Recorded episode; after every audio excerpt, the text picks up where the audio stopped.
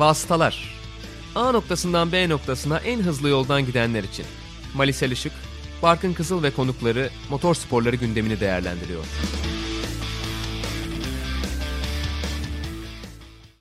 Vastalar'ın elli altıncı bölümüne hoş geldiniz. Sokrates Podcast'te üçüncü sezon on üçüncü bölümümüzde Britanya Grand Prix'sinin ardından sizlerle beraberiz. Ve bugün Formula bir ağırlıklı olmak üzere yine yeni bir bölümle karşınızda olacağız. Ben Barkın Kızıl, Malise Erişik'le beraber tabii ki de mikrofonlarımızın başındayız. Mali, hoş geldin. Hoş bulduk. Bugün bu bölüm özelinde diyelim sprint yarışını heyecanla bekliyorduk ve nihayet o sprinti görmüş şekilde kayda giriyoruz. Bize neler getirdi sprint sence? Direkt olarak konuya gireceğim. Öncesinde tabii Cuma günü bir de sıralama turlarının gün değişikliği mevzusu var ki orada da aslında sen sıralama turlarını anlattın. Biraz da belki o tecrübeden de bahsetmek istersin. Bu şekilde başlayalım programa. Yani sıralama turlarının en hızlısına pole position dememek için gösterdiğimiz çaba. Cuma günü ben, cumartesi günü Serhan abi sonuçta. O da yine bahsetti. E, hakikaten zordu çünkü alışılmış bir şey yani. Hani tek turluk sıralama seansı içerisinde en hızlıya sadece en hızlı. İşte yarın ilk sırada başlayacak olan pilot. Bir sürü farklı farklı terim bulmaya çalıştık. Biraz garipti pole pozisyonunun en hızlı tura, tek tura verilmemesi.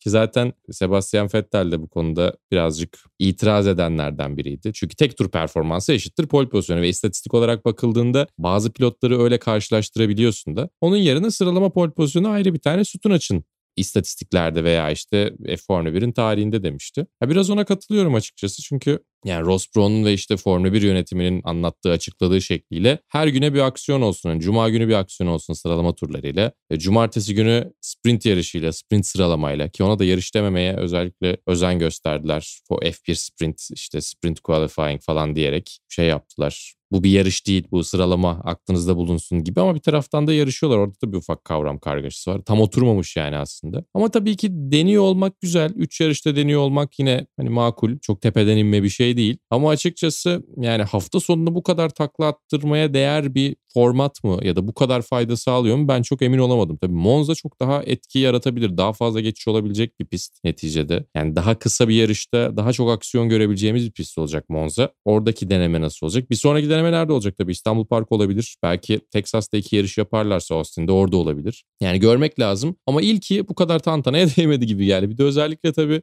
Formula birin doğduğu yerde Silverstone'da yapıyoruz falan diye bir modada girdiler. Aslında bence iki Avusturya yarışından bir tanesinde çok rahatlıkla denenebilirdi bu sprint formatı diye düşünüyorum. Evet, belki Avusturya pisti de hatta Silverstone'a göre daha da uygun olabilir. Evet, uygun geçiş yapılır. Hayır, Silverstone'da yine yaparlardı. İlk Avusturya, ikinci Silverstone, üçüncüsü Monza olurdu. Bitti gitti, bence gayet güzel. Üç yarışta denemiş olurlardı. Üç tane de köklü sayılabilecek pist yani. Avusturya'ya bir tık daha ayırıyorum tabii ama sevilen pistlerden bir tanesi sonuçta. Bence olurdu. İlkini illa Silverstone'da yapmak zorunda değillerdi. Bir taraftan şey de ilginç oldu tabii. Yani sadece altmış dakikalık bir tecrübeyle, altmış dakikalık antrenmanlardan elde edilen veriyle sıralama turlarına gitmek zorunda kaldılar. O da saçma. Yani ikinci antrenmanlar cumartesi sabahı park ferme kuralları içerisindeyken yapıldı. Bir şeyleri değiştirebiliyorsunuz ama bir taraftan çok da bir manası olan bir şey değil. Çünkü artık bir de şey durumu var. Yani tek tur geçmiş zaten. Cuma günü bitirmişsin onu. Sadece yarış temposu denenecek bir antrenman seansı oluyor ikinci serbest antrenmanlar. Çünkü önünde iki tane yarış seansı var. Biri sıralama yarışı, biri Grand Prix. Yani o da biraz garipti. Şey yapılabilir mi?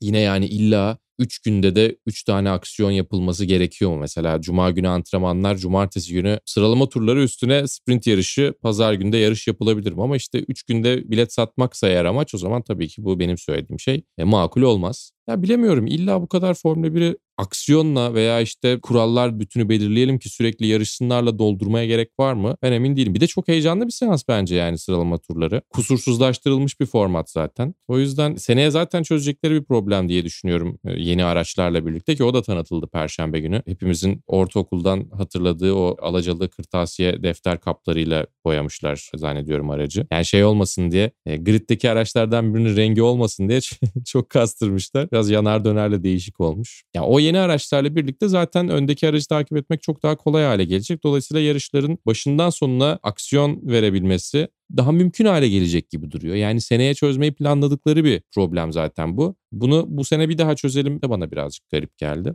Bakalım yani bu sene tabii ki tuttururlarsa, beğenirlerse ya da Monza ve sonraki round neresi olacaksa orada bu sprint sıralama turları çok güzel şeyler ortaya çıkartırsa seneye daha çok yarışta deneyebilirler. Ama kalan ikisi de Silverstone gibi olursa bence ya bunu biz yapmasak mı diyebilirler. Çünkü beni o kadar tatmin etmedi. Dediğim gibi o kadar tantanaya, bütün hafta sonunu ona göre ayarlamaya, bütün takımlara alışmadıkları türden bir yarış hafta sonu sunmaya değecek kadar bir aksiyon olmadı. E, Perez'in spini dışında, Alonso'nun birkaç geçişi dışında e, çok fazla pilot için de bir şeyleri değiştirmedi açıkçası. Ha, şey olsa mesela müthiş olurdu. Birazdan konuşacağız zaten ama Hamilton Verstappen kazası sıralama yarışında olsaydı o zaman üf abi çok iyi oldu. Oldu, müthiş her şey diye hem Formula bir yönetimi konuşuyor olurdu. Ki zaten sıralama yarışı sonrasında da hem Sky'da hem önde gelen Formula bir kanallarında çok fazla gömemediler ama övecek bir yer bulmakta da zorlandılar gibi geldi bana. Sonrasındaki yorumlara falan baktım çünkü ben kimler ne demiş diye biraz izledim bir şeyleri. Yani o analizlerde hep biraz zorlamaya çalışmışlar. Ya şu da güzel aslında, bu da fena değil diye. Sanki böyle aldığı üründen çok memnun olmamasına rağmen sonrasında ya şurası da güzel aslında bak bu da fena olmadı diye kendini ikna etmeye çalışan tüketici moduna girmişler gibi geldi bana. Sen ne diyorsun? Sen ne düşünürsün?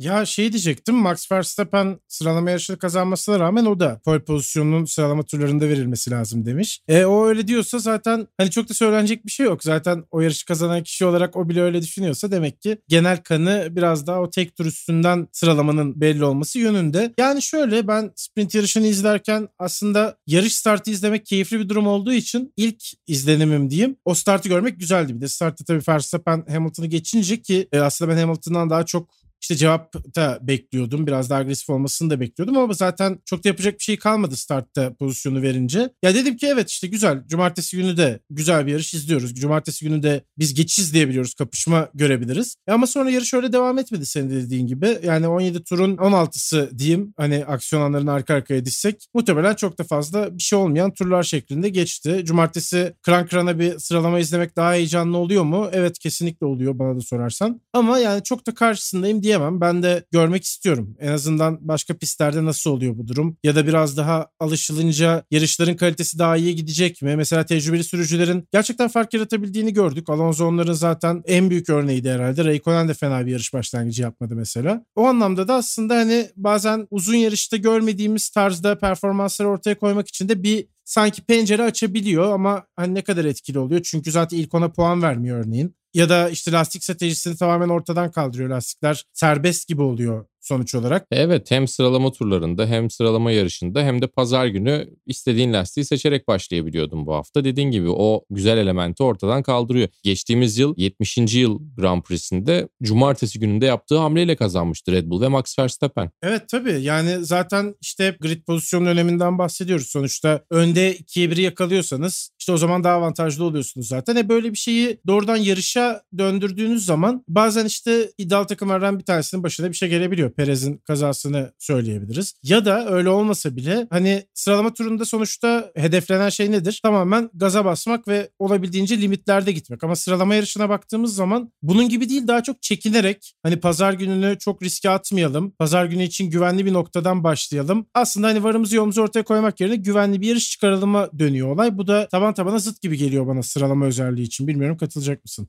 Evet, tamamen katılırım. Peki başka sprint yarışı ile ilgili eklemek istediğin bir şey var mı? Bu arada araç tanıtımından da sen bahsettin. Onu birazdan da kazayı değerlendirirken konuşuruz. Çünkü özellikle hani bu otomobillerin birbirine yakın takip yapabilme durumu çok konuşuluyor. Zaten bu da D R S ile doğrudan bağlantılı. Ee, hani orada da tekrar değinebiliriz. O yüzden sprint ile ilgili bir şeyler söylemek istiyorsan onları da istersen söyle, sonra yarışa geçelim. Yani ilk izlenim müthiş değil açıkçası ama potansiyeli de var gibi görünüyor. O potansiyel değerlendirilecek mi göreceğiz. İki hakkı daha var Formula birin ve F bir Sprint'in. Bekleyip görmek gerekiyor. Yani çünkü yeni bir şey vardı ama bir taraftan beğenmek için kendimizi zorlarken yakaladığımızı düşünüyorum hepimiz izlerken. Böyle doğru. Olmaması gerekiyor. Bence de öyle. Daha kendiliğinden ve doğal şekilde beğenirsek de kalır. Ona da çok karşı değilim açıkçası. Ben yine tabii ki yarış hafta sonunda bir tane yarış olması gerektiğini düşünüyorum. Gelenek olarak bakıldığında, devamlılık olarak bakıldığında ama hakikaten işe yarayan bir şey olursa da bunun değiştirilebileceğini düşünüyorum. Çünkü o zaman izlediğimiz şey çok daha keyifli hale geliyor. Ürün daha keyifli hale geliyor. Ona da itiraz etmek gerek yok. Antikalık yapmaya da gerek yok o kadar. Yani eğer hakikaten başarılı bir şeyse desteklemek gerekir. Yani evet. E, bu arada sprint yarışında Alonso, Ocon, Raikkonen üçlüsü dörder sıra kazandılar. Onu söyleyelim.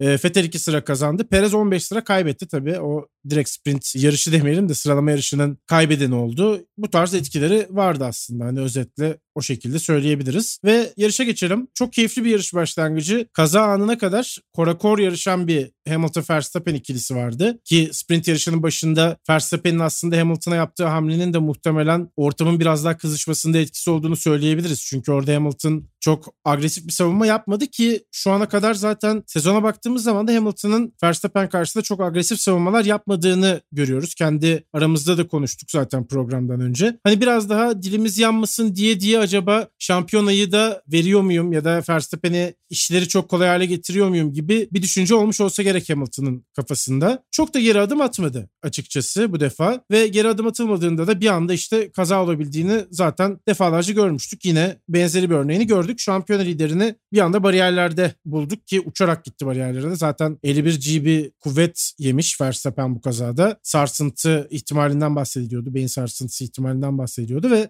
hastaneye gitti sonuç olarak. Yani hiç görmek istediğimiz bir görüntü değil. Biz sürekli olarak bu ikilinin pist üstünde yarışmasından ne kadar keyif aldığımızı vurguluyoruz. Ama kazalarda bu işin bir parçası. Kazayla ilgili tabii çok da fazla spekülasyon var. İşte Hamilton bilerek mi sola doğru açılıyor? Verstappen çok mu gözü kara yarışıyor? Hamilton aracı önden kaydı mı? Bunlara ne diyorsun? Yani herhalde helikopter görüntüsünü görene kadar yarış kazasına daha yakın diye düşünüyorum. Sen nasıl bakarsın? Tabii belki senin durumun farklıdır. Sen hangi noktadan sonra ne gibi bir fikir içerisindeydin? Ya da görüntüler geldikçe fikrin değişti mi? Dediğim gibi ben ilk başta yarış kazasına daha yakın diye düşünüyordum. Ama tabii ki bir önceki yarışta gelen cezalarla birlikte yine ceza gelebileceğini tahmin ediyordum. Helikopter kamerasından gördükten sonra olay biraz daha netleşti. Yani yüzde yüz değil tabii ki ama altmış beş otuz beş ya da yetmiş otuz Hamilton gibiydi. Evet, bana da öyle geliyor. Tabii tam anlamıyla arkada da değil Hamilton. Öyle olsa bir karara vermek çok daha kolay olabilir ama yan yana gibiler neredeyse. Yarış çizgisindeki farktan dolayı Hamilton'ın ön tarafı Verstappen'in arka tarafına denk gelmiş oluyor aslına bakarsan. Ama bir önden kayma var dediğin gibi. Ben de sen söyleyince dikkat ettim aslında. E bu da biraz dışarıya açıyor ama bütün olayların temelinde herhalde Hamilton'ın da bu defa o kadar kolay da değil. Artık bundan sonra çok da ben dikkat eden taraf olmayacağım demesinin kazanın altında yatan bir numaralı faktör olduğunu herhalde söyleyebiliriz gibi. Yani bunda muhtemelen mütabıkız. Evet, yani Hamilton kötü bir risk yönetimi yapıyor. Bence sezonun başından beri bu arada kötü bir risk yönetimi yapıyor. Çünkü sezonun başında Hamilton şampiyonu lideri gibi ki zaten bir sürede şampiyonu lideriydi. Sezonun bu noktasına kadar şampiyonu lideri gibi yarışıyordu. O yüzden Max Verstappen'e pist üstünde bıraktığı boşluğu herhangi bir kazayı önleyerek uzun vadede kazanıyoruz. Sezon uzun diye düşüne düşüne buralara kadar geldi. Sezonun ortasına kadar gelindi. Arada bir yarış galibiyetinden daha fazla bir puan farkı var. Max Verstappen de hala şampiyonada Lewis Hamilton'a yetişmeye çalışıyor gibi yarışıyor. Onun da böyle bir dezavantajı var bence. Onun da biraz onu değiştirmesi gerekiyor. Evet,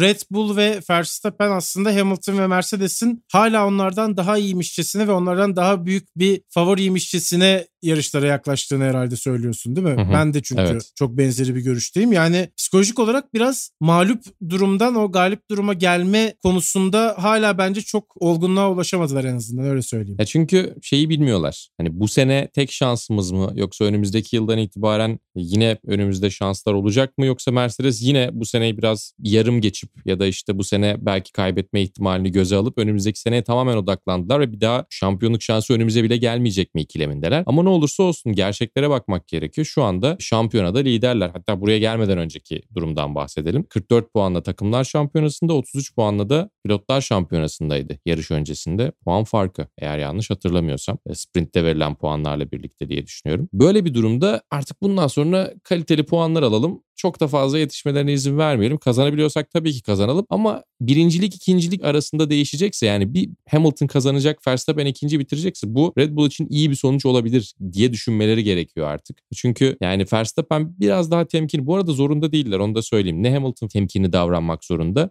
ne Verstappen geri durmak zorunda ki geri durmadığı için de Max Verstappen seviliyor. Biz de takdir ediyoruz. Keyif veren bir pilot. Öyle bir durum var açıkçası. Ama bir taraftan yani o an içerisinde değil tabii ama genel bakış olarak da Hamilton'ın sezon başından beri bu kadar kapıyı açık bırakmaması gerekiyordu bence. Max Verstappen'e o kapıyı açık bıraktıktan sonra bir yerde dedi ki ya bir dakika benim daha agresif olmam gerekiyor ki muhtemelen sıralama yarışında o kafadaki ışık yandı. Sonra da daha agresif olabileceği yerlerde olmadı. Yani gelirken ilk tur içerisinde ki zaten o helikopter kamerasından tur içerisinde ne kadar yaklaştıkları görüyoruz. görülüyor. Wellington düzlüğü sonrasında Verstappen'in önüne daha fazla kapatabilirdi. Çünkü orası nispeten daha risksiz bir yer. Ama yine de gerek yok diyerek Verstappen'e biraz kapıyı açmış gibi duruyor. Ya da en azından kapatmamış görünüyor. O, o sayede Verstappen'in arkasına düştü. E ardından Verstappen tabii ki tam böyle limitte çok güzel çizgiler seçiyor açıkçası. Hamilton'ın önünü yolunu bitiriyor. Çizgisini kapatıyor. Ya Max Verstappen'in de bence o kadar Hamilton nasıl olsa çekilir diye düşünerek hareket etmemesi gerekiyor. Çünkü dediğim gibi artık kaybedecek şey olan taraf Max Verstappen. Şampiyonada lider o. O yüzden kendisini kollaması gerekiyor. Yoksa haksız diye değil ya da suç onda diye değil. Kesinlikle böyle bir şey söylemiyorum. Hamilton da dedi ki ya tamam yeter artık biraz da ben agresif olayım. Ama biraz da ben agresif olayım denilecek yer Kops değildi. Çünkü en ufak bir durumda yani sonuçta yarışın başı. Lastikler daha tam olarak istediği performansa gelmemiş. Ya, araç tamamen yakıt dolu ve ağır bir otomobil sonuçta. Yarışın sonundaki gibi değil ki çok karşılaştırma yapılıyor. Biri yarışın başı, biri yarışın sonu. E, Leclerc'le olan geçişte. Orada tabii ki Apex'i tutturuyor ama burada önden hafiften kayıyor. Yani Max Verstappen boşluk bırakırken ya ne olur ne olmaz bir ufak arkası kayar, bir ufak önü kayar, bir küçük düzeltme yapabileceklik boşluğu da vereyim diyebilir miydi Hamilton'a? Bence diyebilirdi. Ve yani geçildikten sonra bir daha sonu yok gibi bir durum Verstappen için yoktu bence. Hamilton için biraz var gibi görünüyordu çünkü sıralama yarışında bir kere geçildikten sonra çok fazla arkasında takılamadı Max Verstappen'in. O yüzden o böyle yani tren kaçıyor telaşına girmesini de biraz anlıyorum. Ama bir taraftan yedi kez dünya şampiyonu bir pilot olarak da bu kadar riski nerede kullanabileceği konusunda ikilem yaşamasını ve yanlış yerde daha fazla risk almasını çok fazla anlayamadım açıkçası. Ya cezadan da bahsedeceğiz herhalde değil mi? Hafif miydi ağır mıydı diye. Evet yani bu bütün konuşmanın ortasında on saniyelik bir ceza çıktı tabii ki. Ya ben hafif buldum açıkçası ama bence hafif de bulurken de aslında şunu düşünerek hafif buluyoruz aslına bakarsan. Cezayı alan tarafın Hamilton olduğunu ve diğer herkesten çok daha hızlı ve çok daha üstün yeteneklerle bezendiğini diyeyim. Biliyoruz ve hani Hamilton'a verilen bir on saniyelik ceza X bir başkasına verilen on saniyelik cezayla aynı ağırlığa sahip gibi gelmiyor bana. Ama öyle olmalı aslında. Tabii ki öyle olmalı. Zaten öyle olduğu için bu ceza çıktı. Hı-hı. Michael Masi de öyle söylemiş. Hani sonucu doğrudan değiştirmeye yönelik bir şey olsun diye öyle bir sonuç ortaya çıksın diye ceza vermiyoruz. Cezalar standartla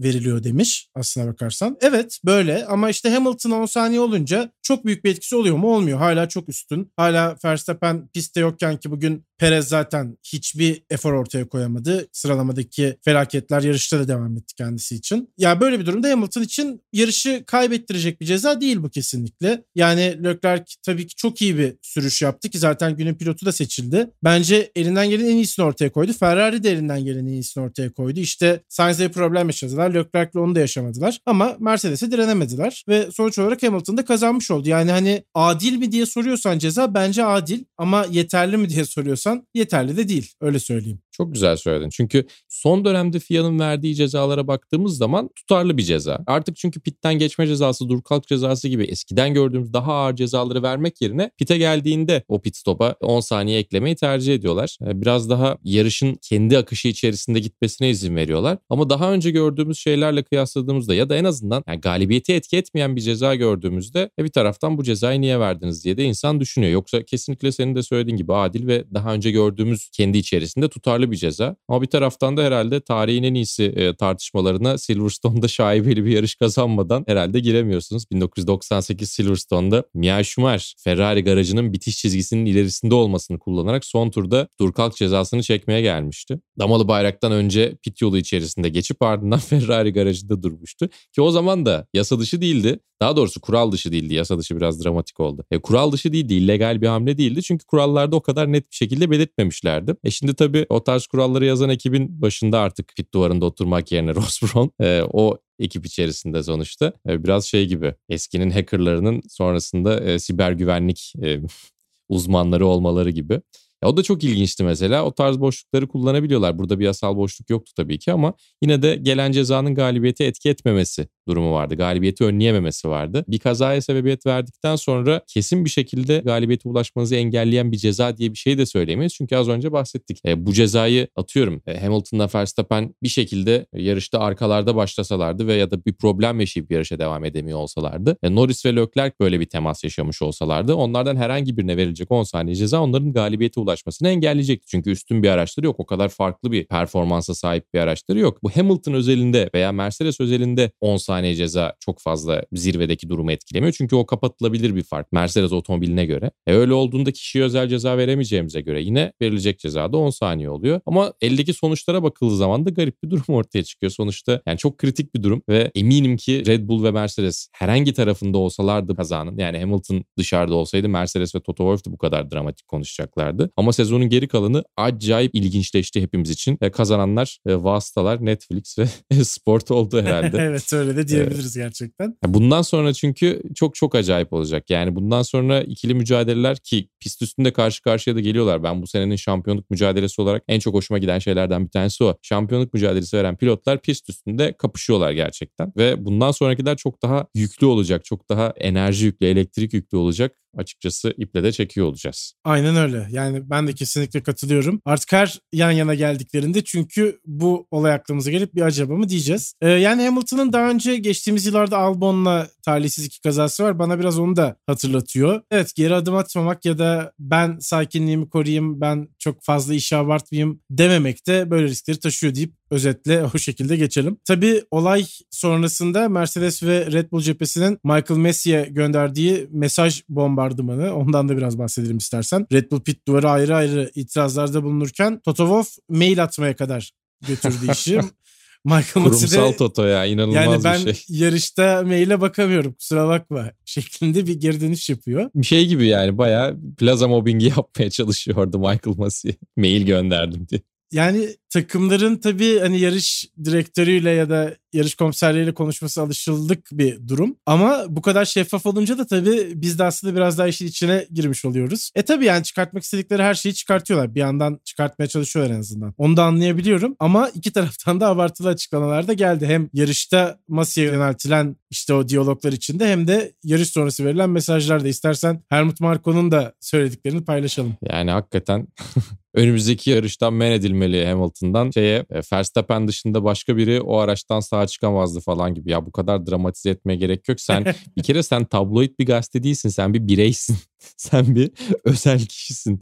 Yani Helmut Marko'nun tabii böyle şeyleri çok yeni değil. Sebastian Vettel zamanından beri sevdiği pilotu sonuna kadar kayırarak açıklamaları var. O yüzden yani onu da aslında yani makul bir kişilik olarak alıp yorumlarını değerlendirmemek gerekiyor. Ama ne olursa olsun bir taraftan Red Bull takımının parçası olarak da yorumları dinleniyor, belli bir ağırlığı oluyor. Ona da dikkat etmesi gerekiyorken etmiyor. E, Christian Horner'ın da bence yorumları e, o kadar aklı başında değildi. Gerek yoktu bence. Ama yüzde yüz eminim dediğim gibi olayın diğer tarafında olsalardı bu sefer roller değişseydi aynı şeyi Toto Wolff'ten ve Mercedes'ten de görürdük. Ben biraz şeye takıldım açıkçası. E, Max Verstappen'in ben hastanede olmama rağmen Hamilton niye kutlama yapıyor denmesine. Ya bu o kadar dramatik bir şey değil. Mutlaka sormuştur Lewis Hamilton. İyi mi? İyi. Araçtan çıktı mı? Araçtan çıktı. Onun üstüne bir daha ya her şey iyi miymiş, afiyette miymiş diye sorulacak bir durum yok. Aklına gelmez insanın daha doğrusu. İyiyse iyi denir. Bu arada yani bu bilgi akışı olmamış da olabilirdi. Yani yarış içerisinde pilotun kafasını karıştırmamak adına çok net bir şey değilse bu bilgi akışını atıyorum. Max Verstappen'de bir sakatlık olsa dahi araçtan çıktı diyebilirlerdi ya da yani bu bilgiyi saklayabilirlerdi. Bir şekilde etrafından dolanabilirlerdi. Pilotun yarış içerisindeki psikolojisini korumak adına. Ha, kritik bir durum olsa yarıştan sonra sevinmemesi için bence birisi yanına gelip söylerdi de diye tahmin ediyorum. O tarz şeylere sonuçta dikkat ediyorlar Formula bir takımları. Ama bir taraftan da beş yarıştır kazanamıyordu Lewis Hamilton. Yani hakikaten galibiyete hasret bir Lewis Hamilton uzun zamandır görmüyorduk. Lewis Hamilton insanları, pilotları galibiyete hasret bırakıyordu. Uzun yıllar sonra gibi geliyor bize tabii ama bir buçuk sene sonra ilk kez e, seyircili bir yarış ve tıklım tıklım dolu bir Grand Prix. E, kendi evinde kazanıyor. Dolayısıyla bunu kutluyor olmasını çok abes bulmadım açıkçası. Yani evet şuradan olabilir. Verstappen hastaneye gitti diye değil ama yani garip bir galibiyet oldu açıkçası. Oradan belki çok kutlamayabilirdi. Ama bir taraftan kendisini tekrar psikolojik anlamda şampiyonluk savaşına hazırlaması için de böyle bir e, moral yükselmesine ihtiyacı vardı. Belki kendini biraz koşullayabilmek, şartlayabilmek için de bunu yapıyor olabilir. Bir de dediğim gibi yani yarış kazanan pilotun kazanma sonrasında, galibiyet sonrasında zaferi seyircilerle paylaşma, hele de kendi seyircisi önündeyse, kendi seyircisi önünde bunu paylaşma hakkı var diye düşünüyorum. Yani benzer bir durum Sandford'da olabilir açıkçası. Max Verstappen'e de kimse niye sevindin dememeli. O kadar değil bence yani açıkçası. Ama tabii bir taraftan Max Verstappen'in günün hararetiyle böyle bir tweet ve Instagram postu attığını da düşünerek anlayabiliyorum açıkçası. O da biraz garip geldi. Yani hadi Max Verstappen bunu yapabilecek kadar haklı kendi içerisinde. Çünkü olayın bir tarafı.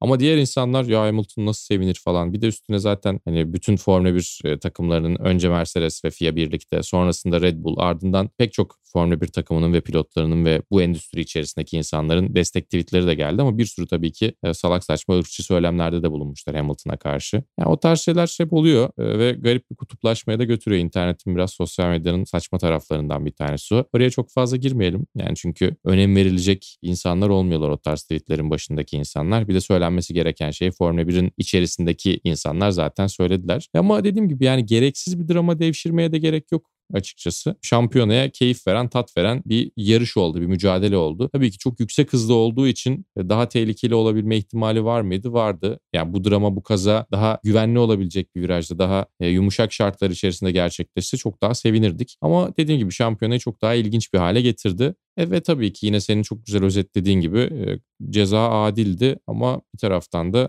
yani Hamilton yine kazanıyorsa bu ceza niye veriliyor diye de insan sorguluyor.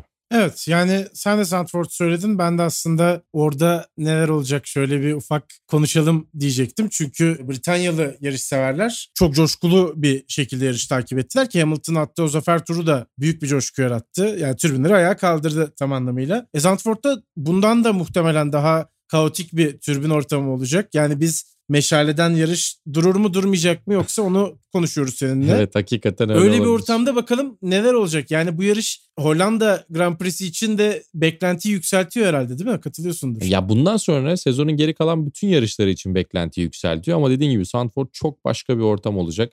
Yani işte basketbolda Yunanistan deplasmanları, onun dışında başka örnek nereler olabilir? Futbolda senin aklına neler geliyor? Böyle çok acayip deplasmanlardan bir tanesi gibi olacak. Yani motorsporunda çok fazla görmediğimiz şekilde. Hani tabii ki İtalya, Ferrari işin içerisinde olduğu zaman İtalya Grand Prix'si Monza'da bambaşka oluyor. Ama bir süredir pek onu göremediğimiz için onu çok fazla koyamıyorum. En son iki bin on dokuz çok acayipti. Ama yine şampiyonluk mücadelesi içerisinde olan bir Ferrari olduğu zaman işler çok daha başka oluyor. Yani onu o yüzden şu an eklemiyorum ama yani Max Verstappen taraftarları zaten çok coşkulu taraftarlar. Kendilerine ait bir renkleri var. Bu sene Avusturya Grand Prix'sinde de gördük. Güzel bir tat katıyorlar. Yani Sandford'da bir taraftan şey olarak da ilginç. Yani tribünlerin yerleşimi olarak falan da böyle bir seyirci etkisini daha çok hissettirebileceğiniz bir pist. Açıkçası çok keyifli olacak diye düşünüyorum. Ve yani hakikaten Mercedes için ve Hamilton için acayip bir deplasman olacak. Yani yarışı ne kadar etkiler? Bu tabii Verstappen'de baskı yaratır mı? Zannetmiyorum. Çünkü baskıyla iyi savaşan isimlerden bir tanesi. Ya da en azından psikolojik olarak onu geri adım atmaktan ziyade kendine ekstra bir şeyler ekletebilen bir isim. Ama dediğim gibi yani sezonun bundan sonraki yarışlarının tamamı zaten çok kritik ve çok gergin olacak gibi duruyor. Bu da tabii ki sezonu daha keyifli hale getiriyor. Evet, yani sezonda tabii beklentimiz gerçekten arttı dediğin gibi ama bu yarışa geri dönelim. Yavaş yavaş bölümün sonuna doğru da geleceğiz. Konuşmadığımız noktalarını biraz daha konuşalım istersen. Tabii daha çok artık tamamen Verstappen Hamilton üstünden konuştuğumuz bir yarış gibi oluyor ama yine dikkat çeken noktalar vardı. Bottas'ın örneğin içecek olmadan bu yarışı tamamlamış olması var. Çok yorgun da gözüküyordu gerçekten röportajında. Ve takım emriyle Mercedes'in değiştirdiği pozisyon. Bahsetmeye gerek var mı bilmiyorum. Çok sık gördüğümüz uygulamalardan bir tanesi. Bir takım içi emirle çok rahat bir şekilde Hamilton'ın sırayı almasını sağladı Mercedes. Bence hiç önemli değil ama hani bazı insanlar böyle olmalı mı olmamalı mı gibi de konuşabiliyorlar. Ben çok anlamlı buluyorum. Yani bundan önceki yarışta örneğin tabii aynı pozisyon için değildi belki ama Ferrari içinde de Sainz ve Leclerc için bir benzeri olmuştu. Çok net bir şekilde onlar da takım emirlerine uyup şanslarını denemişlerdi işte McLaren'dan puan çalabilmek için. Ya bunlar oluyor. Bence bu konuda herhangi bir tartışma noktası yok ama bilmiyorum buradan bir tartışma noktası çıkarmak da çok doğru mu? Ya yok, çünkü yani ben çok bariz olduğu zaman hala tadım kaçıyor. E, Felipe Massa gibi P T S D'm var demek ki, travmam var bu tarz şeylerle alakalı ama ya bu sporun içinde hep oldu, hep de olmaya devam edecek. Bir de yani takım emrinin nerede verildiği de önemli. İşte az önce örneğini verdik. Fernando Alonso, Felipe Massa e, yer değişimi e, iki bin on Almanya Grand Prix'sinde. E, Felipe Massa'nın bir önceki sene geçirdiği e, çok korkutucu kazanın yıl dönümünde adam yarış kazanacaktı ve şampiyonada da durum o kadar kritik değildi. Şu anda Mercedes ve Hamilton için şampiyonada durum kritik. Her puan önemli. Bir taraftan temposu da yüksekse ki Hamilton'ın buradan galibiyete de gitti. Yani bunun bir manalı bir şey olduğunu da gördük açıkçası bu yer değişiminin. O yüzden anlayabiliyorum. Yani sevmiyorum ama kabullenmiş durumdayım açıkçası ben takım emirlerini. Olmamalıydı diye bir şey yok. Takım emirlerinden Formula biri veya motor sporlarını çok fazla ayıramazsınız. Motosiklet sporlarında biraz daha az oluyor tabii ki ama orada da zaten geçiş yapabilmek biraz daha senin elinde. Orada takım emri birbirinize çarpmayın oluyor. Birbirinizi düşürmeyin evet, oluyor. Ki o da zaten söylenmesi gereken bir emir mi? Ondan da çok emin değilim. Yani bazen de söylenmesi gereken bir emir bu arada. Yani eh, evet. şampiyonaların ya da yarışların gidişatına göre bazen hatırlatmak da gerekiyor aslında. iki bin altıda Dani Pedrosa'ya söylemiş olsalar belki çok daha rahat bir şampiyonluk alabilirdi rahmetli Niki'ydim. Yani şey ilginç geldi, onu söyleyecektim. Ee, Serhan abi de zaten adrese teslim diye söyledi. Onun tabirini alıp kullanayım. on beşinci virajın çıkışında direkt Stove'da e, yer evet. ver diye. Bayağı adres tarifi verir gibi o takım emrini yaptılar. Biraz o ilginçti ama onun dışında yani çok beklediğimiz şeyler, doğal şeyler artık. Evet yani bir de kapatılması gereken bir fark var. İşte Leclerc kazanabilirdi gerçekten. E tabii galibiyet mümkün yani. Sadece şey gibi de değil bak. Hadi tamamen başka bir yere götürüyorum işi. Ters durumda olsalar ve Bottas daha hızlı geliyor olsa da benzer bir şey belki düşünebilirlerdi. Çünkü takımlar şampiyonasında alacağınız puanı da maksimize ediyorsunuz. Öyle bir durum var. Evet bir de yarış galibiyeti sonuçta aslında hafta sonuna gelirken bir takımın en büyük hedefi ne olursa olsun.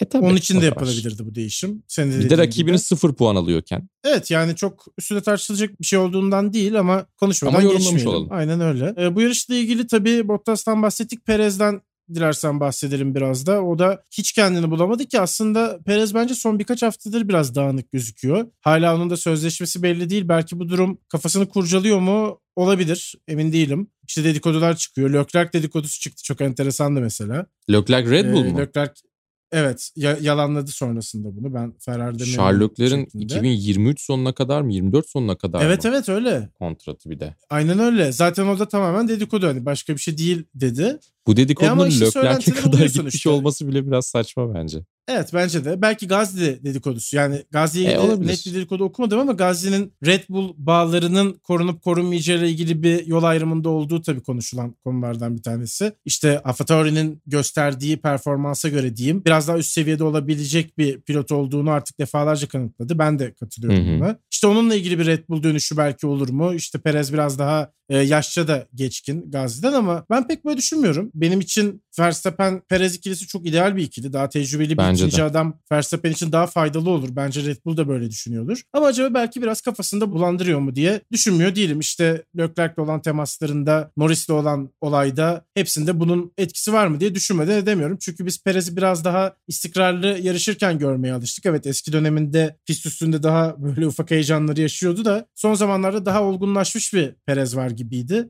Şu anda çok öyle gözükmüyor. Herhalde birkaç haftalık bir durumdur diye de düşünüyorum. Bilmiyorum, bir şeyler eklemek ister misin buna? Ya bu hafta ile ilgili belki şöyle bir bakış açısı sunabilirim ama tamamen ihtimal olarak bunu öne sürüyorum. Yani spekülasyon gibi olmasın. Ya zaten tamamen fikir olarak konuşuyoruz burada. Yani biz de bilemeyiz sonuç olarak. Bu haftadan itibaren Sergio Perez artık Max Verstappen'in ayarlarına göre kendini adapte etmeyi bırakıp e, aracı anladıktan sonra, anladığını düşündükten sonra e, kendi geri dönüşleriyle birlikte aya- e, kendi ayarını ayrıca yapıp kullanıyormuş. E, bu haftada gerçekçi olarak sadece altmış dakika vardı. Hafta sonunun geri kalanında aracı ayar konusunda nasıl bir yöne iteceğinize dair. Belki orada patlamış olabilirler. Çünkü o altmış dakika içerisinde ilk antrenman sonrasında e, araç istediğiniz yerde değilse sonra onu geriye, geriye döndürmek çok kolay değil gibi görünüyordu. E, belki böyle bir durum olabilir açıkçası. Yani böyle bir değişiklik var çünkü Sergio Perez'de. Artık ayarlarını kendi yapıyor. Evet bu da çok mantıklı. Bu da olabilir tabii ki. İkisi birden olabilir. İkisi birden olmayabilir. Ama yine biz yorumumuzu yapmış olalım. E, Norris'i de çok iyi bir yarış çıkarttı tabii. Biraz ondan bahsedebiliriz. Yani çok üstüne konuşulacak bir şey yok ama çok üstün bir grafik sergilemeye devam ediyor Lando Norris. McLaren'ın şampiyonluk yakalayabilecek bir araç bulması halinde kesinlikle şampiyonluk adayı olabileceğini gösteriyor bence. Erken konuşmak tabii çok doğru olmaz ama o sinyalleri veriyor, öyle söyleyelim. İşte Ricardo'yu mağlup etmeye devam ediyor. Sainz fena bir iş ortaya çıkartmadı. Hem McLaren hem Ferrari devam ediyorlar üçüncülük savaşında. Kıran kırana bir şekilde yarışmaya. Ve bu hafta sonu yıldızlarından bir tanesi de herhalde Fernando Alonso'ydu. Biraz da onu konuşalım. Sprint'te de biraz kendisinden bahsetmiştik ama bu yarışta da yedincilik ki yani bence... Şu şartlarda yine alınabilecek belki en iyi sonuç normal koşullar altında. Bu defa Alonso geri kalanların en iyisi oldu diyebiliriz herhalde. Evet, Lando Norris'le ilgili şöyle bir istatistik de var. on beş yarış arka arkaya puan aldı ve McLaren'ın tarihinde en fazla yarış arka arkaya puan alan pilot oldu. Bana ilginç geldi. Tamam evet yani iki bin onlar öncesinde zaten yarış sayısı on altı on yedi civarında seyrediyordu. O yüzden bir de dayanıklılığında o kadar iyi olmadığı zamanlardı. Ama en azından iki bin onlarda o kadar arka arkaya puan. Bir de tabii ki ilk altı değil ilk on puan almaya başladıktan sonra. O da önemli bir kriter bence. Aynen öyle. Ya ben en azından bir Jenson Button belki bir arada Lewis Hamilton Ki gerçi iki bin on birde sürekli Felipe Massa ile kafa kafaya geliyordu. Çarpışıyorlardı, ediyorlardı. Belki daha sonrası, daha öncesinde. on beş yarış tabii bir, bir sezonun sonu diğer sezonun başı da olabiliyor bu arada tabii ki. Yani şu anki Norris'in istatistiği de böyle ama yani ilginç geldi. Norris'ten daha önce on beş yarışta arka arkaya puan alan kimsenin olmaması. Ama bu bir eksiklik değil. Bu Norris'in getirdiği bir artı. Yani onu takdir etmek gerekiyor. Diğerleri niye yapamadı diye eleştirmekten ziyade. Ya çok sağlam, çok istikrarlı bir pilot haline geldi. Zaten geldiğinden beri kumaşını belli ediyordu. Ama McLaren'ın elinde şampiyonluk mücadelesi verebilecek bir araç olduğu zaman Norris çok sağlam olacak gibi duruyor. Çünkü hızlı olması gerektiği yerlerde zorluyor, hızlı oluyor.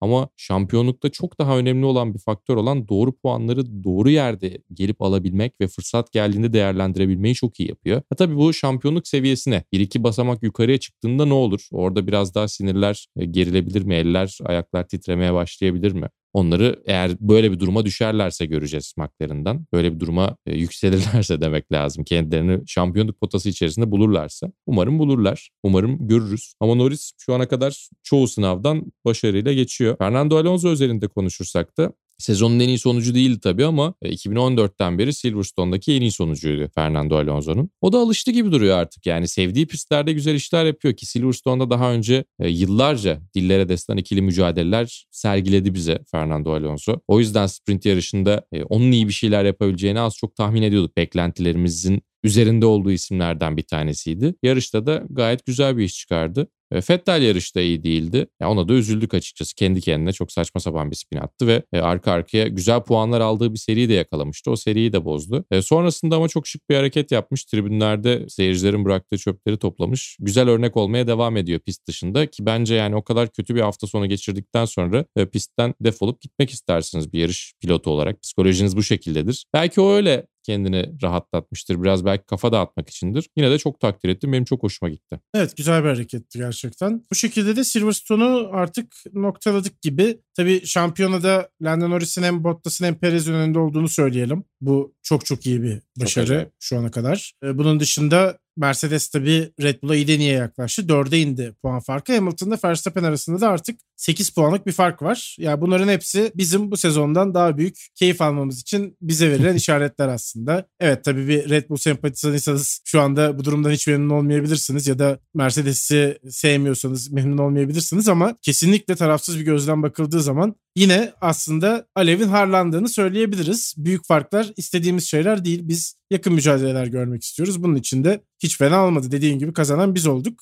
Bu şekilde Britanya Grand Prix'sini noktalayalım. Çok ufak bir motorsporları turu köşemizde çok ufak bir detay var sadece. Dünya Dayanıklılık Şampiyonası Monza'daydı altı saatlik yarışta ve bu şampiyonada çok dominant yarışan Toyota bu kez bir problemle karşılaştı. sekiz numaralı otomobillerini kaybettiler. Yarış boyunca da zaten bir türlü istediklerini alamadılar ama yedi numarayla da yarış galibiyetini aldı. Toyota Monza'da kazanmayı başardı. Tabii Dünya Dayanıklılık Şampiyonası'nın Monza'da olması yine ilk kez gerçekleşen bir olaydı. Bu anlamda önemli bir hafta sonuydu diyebiliriz. Bir de Glickenhaus'tan bahsetmek lazım. Onlar da kalabalıklaşmaya başlayacağını umduğumuz hiperotomobil gridinde yer almaya başlayan bir marka ki işte patron James Glickenhaus da pit alanındaydı, takip etti pit duvarından yarışı. Onlar da bir hiperkar podyumu çıkarttılar ama yarışta bir prototip araca geçildiler. United Autosports onlar prototip sınıfının galibi oldu. Ee, bir de Monza'da tabii Monza deyince akla gelen her zaman Ferrari zaten Tifosi'de türbündeki yerini almıştı. G T sınıfında Porsche ile yarış boyunca mücadele etti Ferrari'ler fakat kazanan Porsche oldu. Ferrari ise G T amatör sınıfını kazandı. A F Corse takımıyla onlar da elleri boş ayrılmadılar. Diyeyim evinden, evlerinden ve e, V R C için mikrofonu sana uzatayım. Şey gibi oldu, yan yana kaydediyor gibi olduk. Dünya Rally Şampiyonası'nda evet, tarihin en genç yarış galibine tanıklık ettik ki ben Kalle Rovanpera'nın ya kariyerini de diyemiyorum, yaşamını çok yakından takip ettik. Hep birlikte ettik. altı yaşındayken, on bir yaşındayken babası eski rallici Kalle Rovanperä onun imprezasıyla buz tutmuş göl üzerinde ya da işte karlar arasında falan araç kullandığı videoları izliyorduk. Ki Max Verstappen'in de böyleydi bu arada. Karting videolarını izlerken bir anda birkaç sene içerisinde Formula birde yarış kazanır hale gelmişti. Yani çok ilginç çünkü iki bin doğumlu bir rally pilotu yarış kazanmış oldu. Ki Dünya Rally Şampiyonası'nda hala başarı yaşı o kadar erkene çekilmedi. Yani Formula birde ve diğer motor sporlarında, pist sporlarında yani hem giriş yaşı işte on dokuz yirmi artık yirmi üç yirmi dört tecrübeli diye düşünülüyor. Yani özellikle tabii Max Verstappen seviyeyi çok başka bir yere getirdi orada. on yedi yaşında girdiği için. Rally'de hala yirmi beş yaşından sonra bazı şeyler açılıyor. Yani zirvesi, o prime denilen kısmı hala yirmi beş otuz, belki otuzun da bir iki yaş sonrası gibi. Motor sporlarında hala daha geç. Ama bir taraftan da en genç yarış galibi oldu. iki bin doğumlu Kalle Rovanperä aynı zamanda Dünya Rally Şampiyonası'nda baba oğul yarış kazanan ilk ikili oldular. Harry ve Kalle Rovanperä. Ondan önceki en genç galipler de bu arada yine Finlandiyalı. Önce Jari-Matti Latvala, öncesinde de Henri Toivonen ve Markku Alén. Yani bin dokuz yüz yetmiş beşten beri, önümde Wikipedia açık diye söylüyorum. Tabii ki bunları ezberden söylemiyorum. bin dokuz yüz yetmiş beşten beri Dünya Rally Şampiyonası'nın en genç galiplerini Finlandiya çıkarıyor.